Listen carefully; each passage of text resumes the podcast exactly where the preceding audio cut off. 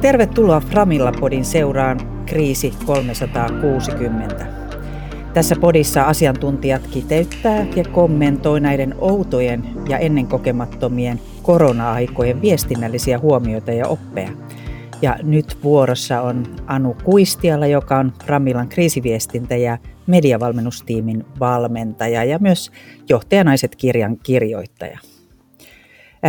Anu, sä olet itse sanonut, että johtajan tärkeän tehtävä on tehdä päätöksiä ja kommunikoida kirkas suunta. Mutta nythän me ollaan sellaisessa tilanteessa, että on harvinaisia, poikkeuksellisen epävarmaa, voisi olla koko tulevaisuus. Eli kestääkö tämä teesi myös tällaista ajat? Kyllä kestää, koska nimenomaan kriisiaikoina on tärkeää osoittaa johtajuutta. Johtajuushan tarkoittaa sitä, että otat vastuuta teet päätöksiä ja viet asioita eteenpäin.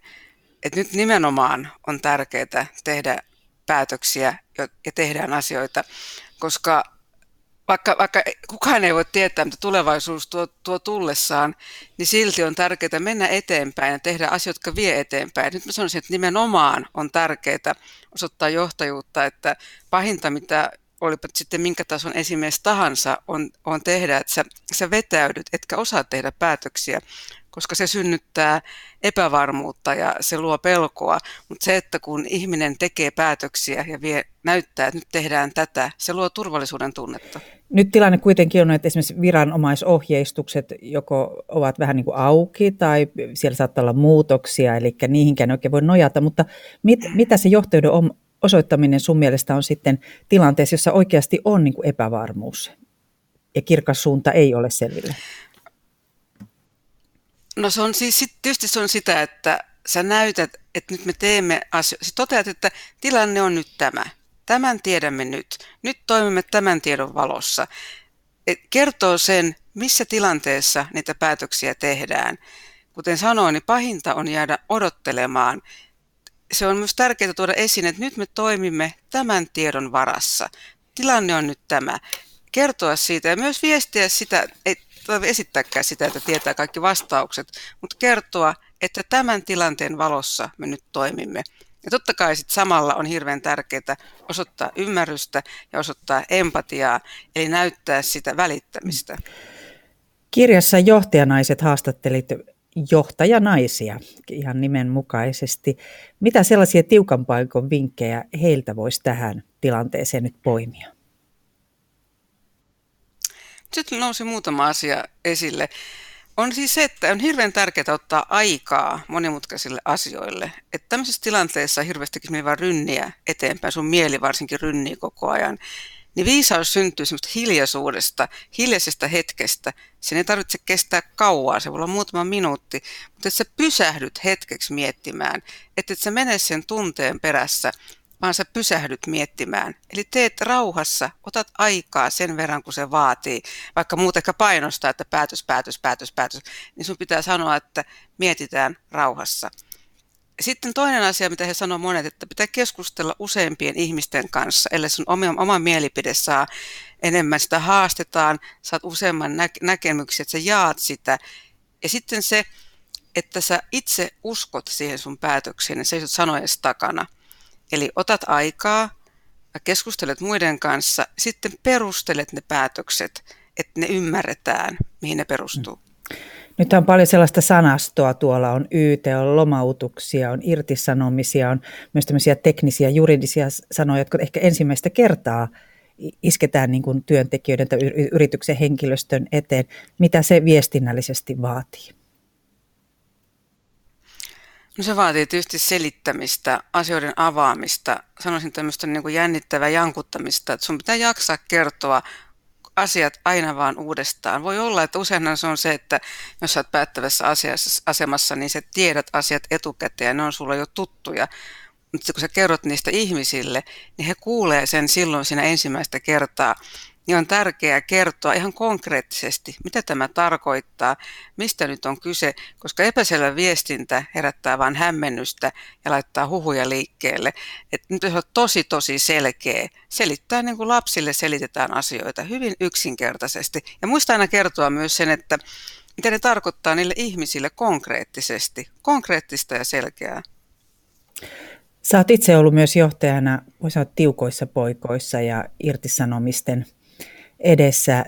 Mitä sieltä semmoisia omia oppeja kiteytyy? Omia oppeja on tietysti se, että pitää muistaa olla läsnä, läheinen, ottaa ihmisten tunteet huomioon, eikä pelätä niitä.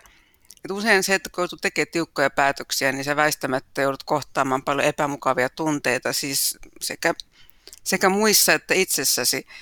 Niin tärkeintä on se, että sä et pelkäisi sitä tunteita, tunteiden näyttämistä tai sitä tunnevyöryä, vaan että sä uskallat kohdata sen ja olla siinä, olla itsekin myös haavoittuvainen ja näyttää sitä, varsinkin tämmöisessä tilanteessa, kun tämä koronakriisi on, niin on hirveän tärkeää olla lämmin, siis osoittaa semmoista välittämistä, että et sä vaan hoida asioita, vaan että sä olet ihmisten kanssa ja ymmärrät niitä. Ja se pätee ihan samalla tavalla erilaisiin tota, irtisanomista tai muihin tilanteisiin. On se sellainen ymmärrys, vaikka tilanne on vaikea ja vaikka se on epämiellyttävä, ja siitä saattaa tulla myös kaikkea niin kuin epämiellyttäviä asioita myös sinun kohtaan, että sä kuulet kurjaa tai sua haukutaan tai jotain – niin silti pitäisi muistaa semmoinen inhimillinen lämpö koko ajan. Normaalitilanteessakin johtaja on hyvin yksin. Ja tähän on nyt korostettu ihan niin kuin fyysisesti. Me ollaan kaikki sanottu yksin omissa poteroissa, mm. kotipoteroissa, useimmat etätöissä. Mistä sit sitä vertaistukea kannattaa millä keinoilla hakea? No onneksi on kaiken maailman nettistriimauspalveluita ynnä muita, mistä sä puhelin on, puhelin on olemassa. Että ehdottomasti ei kannata jäädä yksin, vaan jutella ihmisten kanssa, ottaa yhteykset, vaikka sun oot ehkä istunut koko päivän Teamsin, Teamsin palaverissa verkon edessä, niin silti kannattaa vapaa-aikanakin tota, jutella muiden ihmisten kanssa ja soitella ja puhua ja jakaa sitä, jakaa sitä tunnetta, jolla sä tajuat, että sä et ole yksin. Tämä on hirveän haastavaa aikaa ihan kaikille – mulla on pakotettu olemaan eristyksissä, koska sehän ei ihmisille mitenkään tyypillistä. Nyt jo näkee aika rajusti ja karkeastikin sen, että niin kuin, ovatko arvot yrityksessä tai johdolla esimerkiksi totta. Että jos siellä lukee, että asiakas on kuningas, niin me nähdään että hyvin erilaisia reaktioita esimerkiksi siinä niin kuin vastaantulossa tai vaikkapa vuokrien maksussa tai jossakin höllennyksissä. minkälainen arvotesti tämä korona tulee olemaan johtajuudelle? Tämä on kova testi. Tästä näkee, että mistä meidät on tehty. Tämä koettelee jokaista ja sitten tämä koettelee niin eri tavalla, mihin me ollaan aikaisemmin totuttu.